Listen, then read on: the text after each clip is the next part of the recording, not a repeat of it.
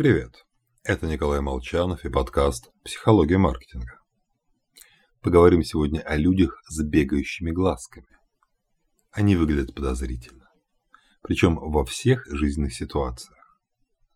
Там сотрудник лепечет что-то, упорно смотря в сторону, или партнер на свидании избегает встретиться взглядом. В общем, такой подход доверия не вызывает.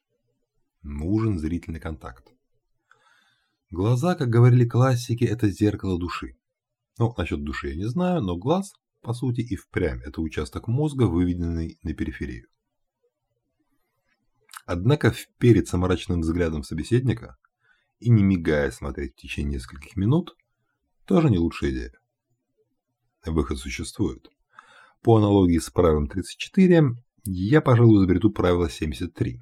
На любую, даже самую странную тему всегда найдется ученый, который провел о ней исследование.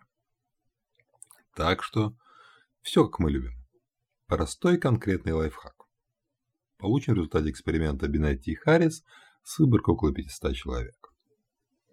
Итак, оптимальная продолжительность прямого зрительного контакта – 3 секунды. Именно столько времени лучше влюбленно заглядывать в глаза начальнику, после чего уже отвести взгляд в сторону а затем повторить цикл. И, кстати, еще одно наблюдение. Все люди хотят понятных и быстрых решений, но когда встречают такие, внезапно становятся подозрительными. Мол, чего это так просто? Поэтому, если мы предлагаем кому-то легкое решение, лучше продемонстрировать, что за этой легкостью стоит огромная и сложная работа.